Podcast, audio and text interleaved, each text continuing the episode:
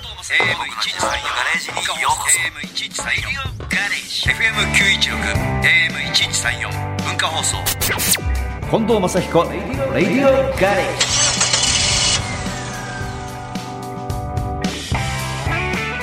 近藤正彦です僕の自慢のガレージにようこそこんにちは日曜日のガレージクルー文化放送アナウンサー砂山慶太郎ですではオープニングのメッセージご紹介しましょうラジオネームふみえさんからです、毎週マッチと砂山さんの掛け合いにほっこりしていますありがとうございますえー実はリアルタイムで聞くことが難しいので、うん寝る前に枕元で聞いたり通勤途中の電車内で聞いたりしています月に何度か車で片道30分かかるところに仕事で行くことがあるのですが放送はちょうど30分間で誰にも邪魔されずに集中して聞けるしお二人の話で緊張もほぐれるしとてもリラックスして仕事をすることができるんですこれからもいろいろなお話楽しみにしていますありがとうございますほっこりするね、そうです僕のね多分喋り方のトーンは、うんほっこりしないんだと思うんで僕はね、はいどっちかっていうと、ちょっとこううるさめだし ですからね否定してくださいいやあまあ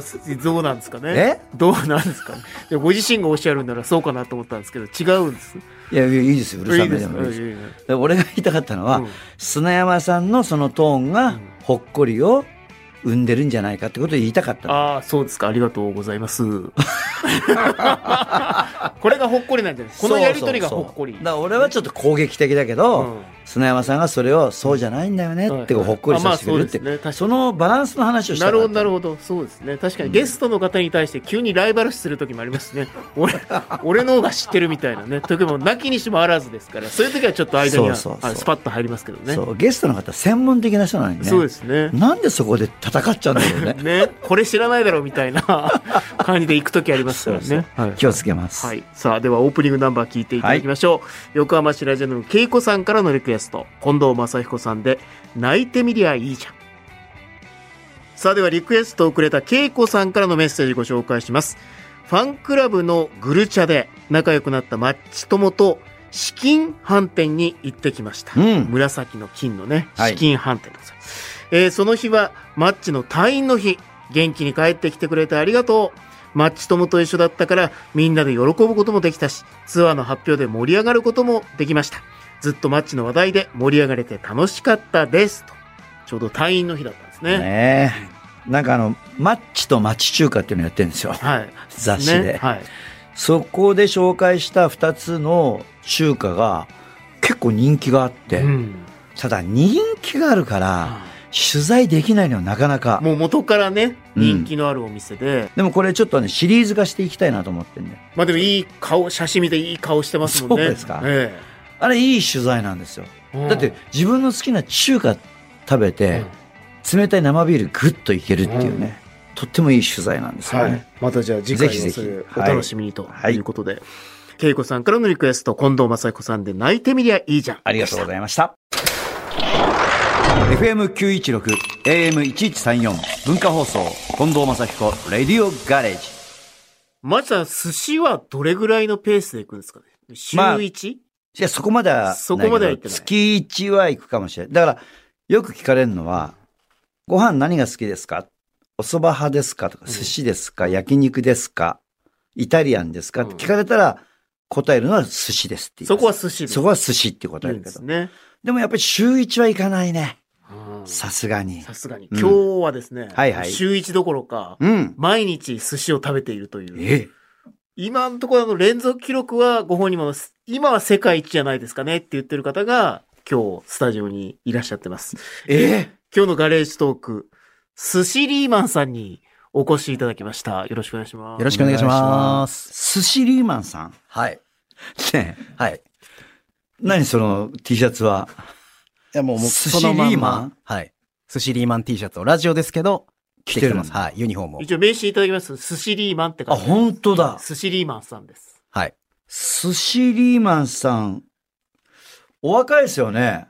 はい。えおいくつですか変な話、いいくつに見えますかえーとね、31。いや、ドンピシャ、来月31歳になります。おーさすが、すごい。 さすが、マッチさん。 20代の半ばにしてはちょっと、しっかりしてるかな、みたいうんな。あ、本当ですか。ありがとうございます。割とね、見た目、見た目ちょっとチャラい感じだけど。髪立ってますよ ね。髪ワッ立ってまクすスねつけてます。はい。今日うんでも、その割にはしっかりしてるかなっていうのが30代にの声を聞いた感じの。さすがでございます。でも30代か20代ぐらいから、毎日お寿司屋さん行ってるんだ。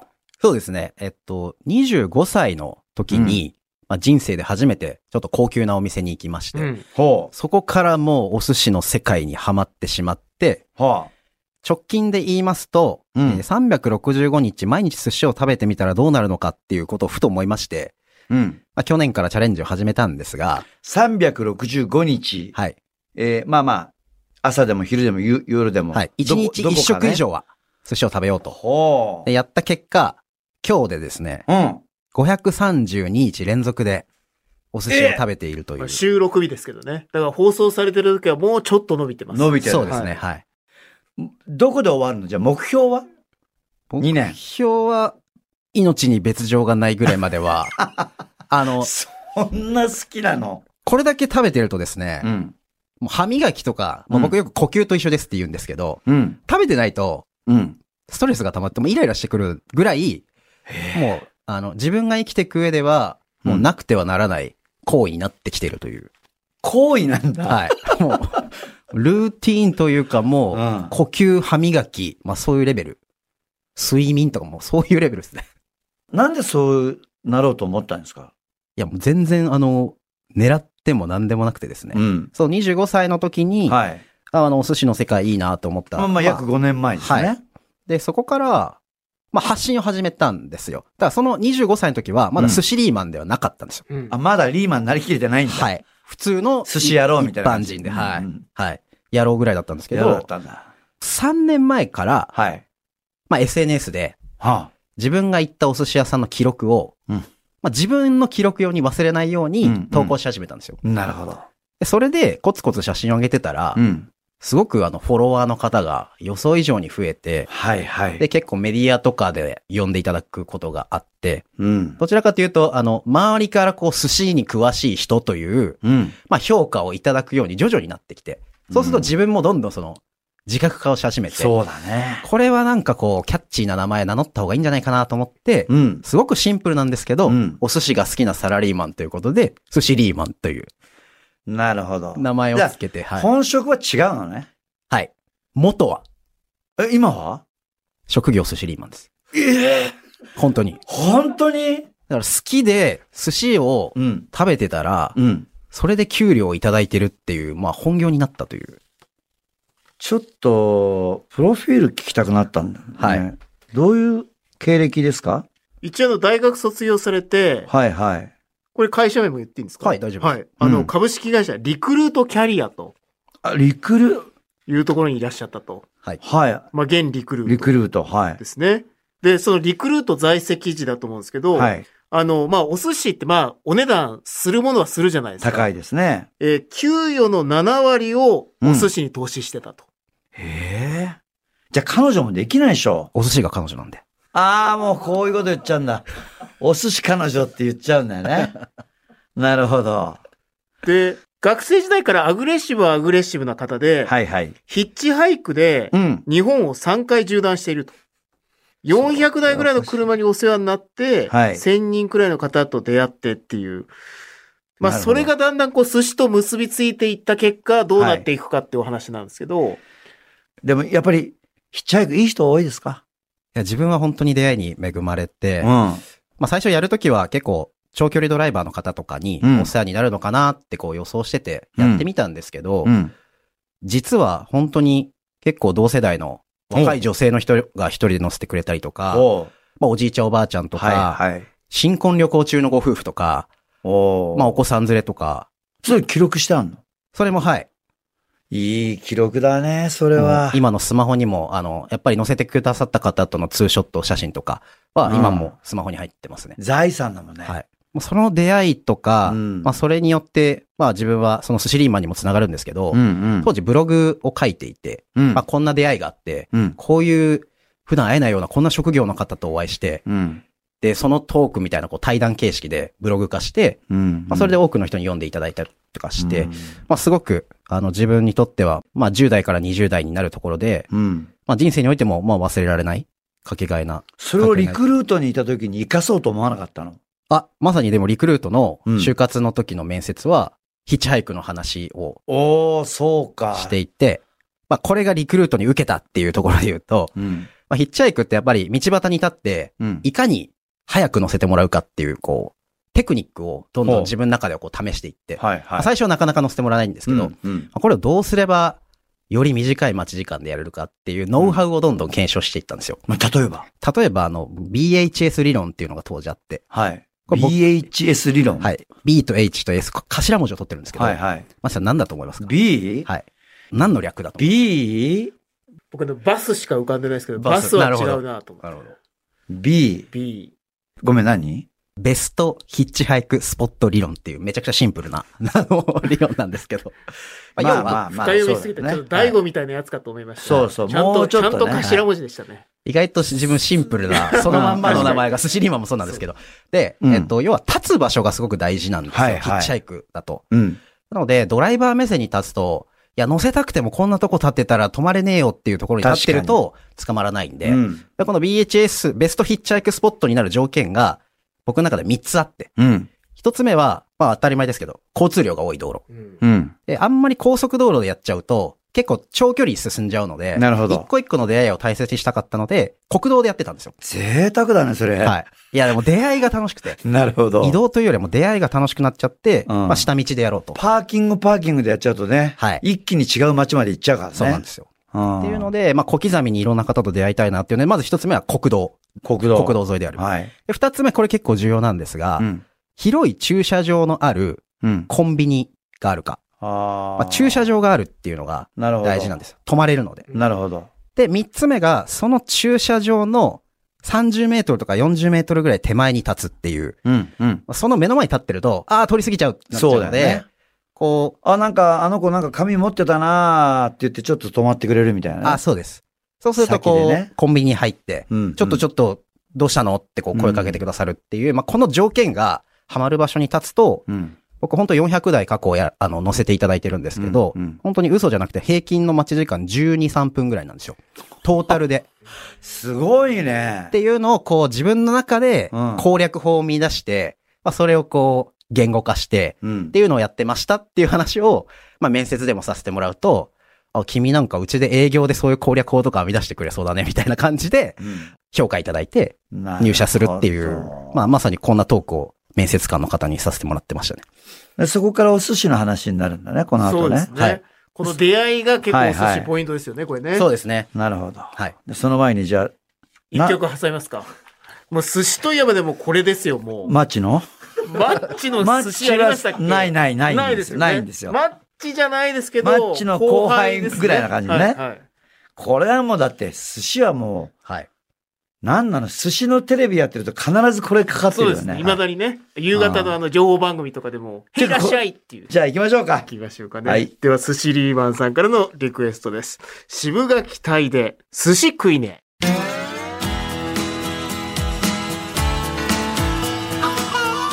文化放送、近藤正彦、レディオガレージ。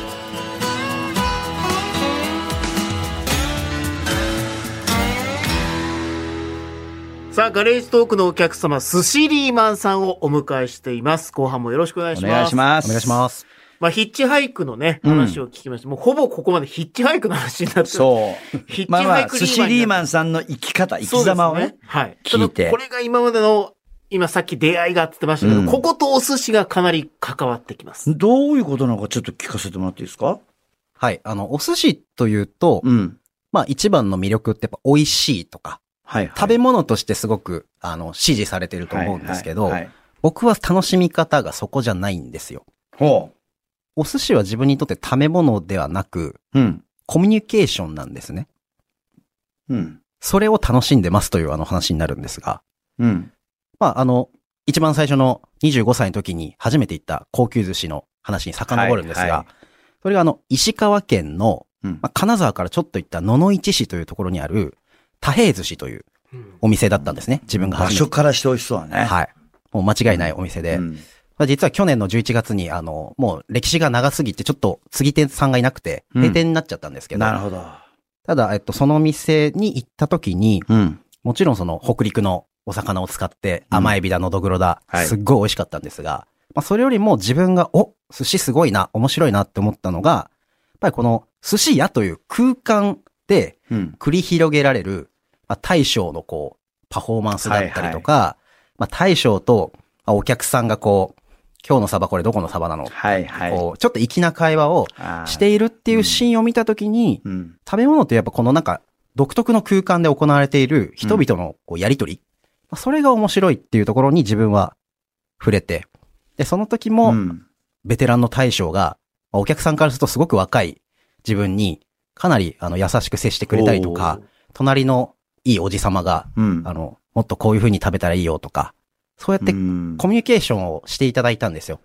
それが結構忘れられなくて、あすごく恵まれましたねう、ん最初恵の出会いまれてないところに、はい、パッと入っちゃうとさ、はい。ちょっとアウェー感になる時あるよね。はい常連さんがいて、はい大将がいて、で、二人でなんかガラガラーって入ってって、二人なんですけど、あああ、どうぞどうぞ、みたいな。あダメならダメって言ってください、みたいなんだけど、ああ、あどうぞどうぞ。なんかちょっとアウェー感になって。うんそこだったらさ、ちょっと厳しかったかもね。そうですね。頭の見せ方。その、多平寿司は良かったんだよ。はい。だから一軒目がこのお寿司屋さんじゃなかったら、うん寿司リーマンっていうのは誕生してないかもしれないぐらいの、はい、感感。じなので、まあすごく思い出深くて。で、閉店の時もお店から電話いただいて、うん。あの自分がこう発信するきっかけになったのが多平寿司っていうのが、あお店側も、知ってんだねしてくださってるんでううん実はちょっと閉店になるっていうことで、うんよかったらあの来てくださいっていうので最後最後にはい。閉店間際にお邪魔させていただいたりとか、太平寿司は閉店するけども、寿司リーマンはまだ続けると。はい。そういうこと。はい。すごい応援してくださってるお店で、ありがい。たいなと思ってます。じゃあ、あれはどうなんですかあの、回転系は、大好きです。あっちはあっちで好きなんだ。はい。でもコミュニケーションはコミュニケーションはやっぱりカウンターならではなので、うんお寿司という、まあ、それこそ酢飯を欲するので僕は。あで、今日は予約して食ないべから。物としての。はい。それをサクッと安い金額で、うん。まあ好きなものを好きなだけパッと食べれるのは回転寿司の良さなので、うんまあそ。こは否定しないですし、うん大好きなので、そうだよね。はい。やっぱそれだけ、まあ安いものから高いものまで、寿司ってすごくそれぞれに価値があって、僕はその高級店しか行きません。美食家です。みたいな感じじゃなくて、うん寿司全部が本当に大好きで、うんそれぞれの良さがあって、それぞれの良さを、あの、もっと世界に伝えていきたいっていう、まあ気持ちは本当にあって。なるほどね。はいじゃあ、寿司リーマンさんにもうはい率直に聞くけど、はいネタで一番好きなのは何ですか青柳です。青柳。はい。変わってるね。なかなか出すお店ないんですけど。ああ、そうか。貝が好きなんですよ。まずジャンルで言うと。うん、うん、その中でも青柳の、好きな方は好きだし、うん。苦手な方は苦手っていう、まあそういう、なんていうんですかね、個性的なところも好きで、はあ。食感と香りがたまらないんですよね。なんか姿がパッと出てこないですもんね。青柳青柳。青名柳前ははな、ちょっとあれじゃない白っぽい貝の、になんか色がピッとこうついてるやつ。そうです。オレンジのビビットな感そじで、うん。ちょっと鳥の、あの、くちばしみたいな感じで。そうそうはいそう。確かに、ぬるっとしててうまいよね。あれねそうなんですよ。でもそれが、ちょっと気持ち悪いっていう方もいる。あのが、なんかすごいやっぱ個性的なところがー、うん。なんかこう自分もそうありたいみたいなことをちょっと投影しちゃったりなんかして、それで青柳なんだ。はい。ごめん、じゃあ2番目。クジラです。クジラ、はそれ、青柳好きでクジラ2番目好きだった ら、寿司屋に嫌われるから ね。うちは置いてないよって言って。だからあの、それを存分に食べられる、うんまあお気に入りのお寿司屋さんっていうのもいくつかあったりして、うんうんそこでもう、僕毎週あの、クジラルーティーンっていうのがありまして、ほ地元の町寿司でたまたまクジラが安く美味しく食べれるお寿司屋さんがあるんですけう。ど、うん。そこで毎週10巻今食べてまして、クジラを。はい。だから去年で言うと年間その店だけでうん。あの、クジラの赤身を500貫食べてます。ええでもさ、はいまあ、お寿司屋さんっていうと、さっき俺ずっと頭にさ、魚と酢とかって言ったけど、うんはい焼肉屋に行くとさ、なんか握るよね。はい。カルビみたいなやつ。はいあれは寿司として認めていいんですかね僕は認める派ですね。焼肉屋のあの寿司も。はい。なぜなら明確に、うんまあ僕ならではの持論で言いますと、うん。寿司とは何かのうん。一番の条件って、酢飯を使ってるかどうかだと思ってます。ああ、なるほどね。だから、例えば酢飯を使ってて刺身に乗っけた海鮮丼はうん寿司だと思いますが、うん。え定食屋さんで白米にうん。熱々のご飯に刺身を乗っけた海鮮丼は、これ寿司ではないっていう。なので、例えば肉寿司の場合もう、ん酢飯を使って肉を乗っけてるのであれば、うん。寿司として定義しま認すめるっとていう、あの、持論があります。うるさい ね、この人。語っちゃってすいませ本ん。当に語るね。いやっぱ酢飯なんだ。酢飯です。これが一番大事ですなる。ほど。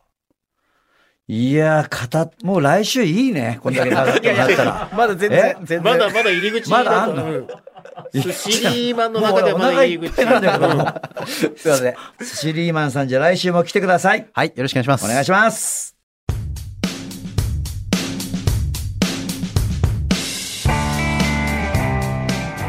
さあ、寿司リーマン。ちょっと、うーん、ライバルっちゃったかな。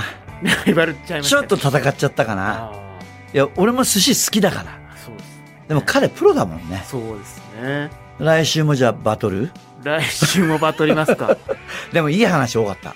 ねうん、ヒッチハイクの話なんか勉強になったね。ねえ、ヒうんッチハイクの仕方とかね。そうそうそうなんかできちゃうような気がしましたけどね。いやー、でもな、根性ないね。うんですねいやー、あれ、パネル持ってさ、次どこまで連れ、乗っけてください。言える言えないですね。やっぱりそこまでいけないわ。ああーー根性座ってるわ素晴。らしい寿司リーマン、来週もお願いします。さあ、そして今日はスーパー GT 第3戦、はい鈴鹿サーキット決勝ねで、すね。いいとこ行ってると思います、今頃ね。表彰台乗ってんじゃないかな。あ、まだスタートしてないわ。はい、おこ願のいし後でますす。はい。えーそして7月19日から21日の3日間、正彦近藤バースデーライブ2023レインオアシャイン、どんなことがあってもが行われます。ここはね、あの、ツアーじゃなくて、僕のバースデーで、うん。まあ、3日間やらせてもらって、もう3日間コアなファンの人は多分多いと思うんで、うん誕生日なんで、ちょっとコアな曲をね、用意しようかなと思っておりまですすんで、ね。楽しみにしててください。さあ、そしてその後になります、秋からですね。はい。正彦近藤還暦ダッシュ59ライブツアーが9月2日富山県からスタートいたしまして、はい長野、新潟、群馬、愛知、兵庫、茨城、静岡、大阪、京都、山形、福島、滋賀、そして11月28日、29日、東京へと走り抜けていきます。結局やるんですよ、ツアーをねで。すね。でもやるんだったら、ちょっと還暦ぐらいまうで、ん。ずっとやってって、還暦になった時に、ちょっと大きいイベントやりたいなと思って、病室で考えたの。ああ、還暦ダッシュっていうそう、タなイんトかルを。ツアー名がつまんなくて、うん。今までと同じでなんかツアー名面白いのないかなないかなと思ってでももう還暦をね恥ずかしがってる年じゃないなと思って堂々と言っちゃえと思って、よし還暦ダッシュ決めるぞって言ってスタッフに「還暦ダッシュ」っていうタイトルいかがですかって言ったらみんな一応一回は「うんうん」って引っかかったんですけど、うんマッチらしくていいんじゃないのって話で還暦ダッシュになりました、ぜひぜひ皆さん来てくださいまさに駆け抜けるライブですね。えー近藤正子、レディオガレージでは皆さんからのメッセージをお待ちしています。メールアドレスは、近藤アットマーク JOQR.net、KONDO アットマーク JOQR.net、ツイッターはハッシュタグ、近藤正彦レディオガレージをつけてご参加ください。聞き逃してしまった方やもう一度聞きたいという方は、ラジコやポッドキャスト QR でもお聞きになれます。還暦過ぎた人にさ還暦の思い出メールなんて欲しいよねあー私の還暦はこうでしたとかはいはねいはいはい先輩にね。うん還暦はちょっとしきつくてやっぱりやってほしくなかったとかね、祝われるんですよみんなにねうんうん還暦ってね還暦のおメールもお待ちしておりますラジオガレージここまでのお相手は近藤正彦と日曜日のガレージクルー文化放送アナウンサー砂山慶太郎でお送りしましたまた来週このガレージでお会いしましょう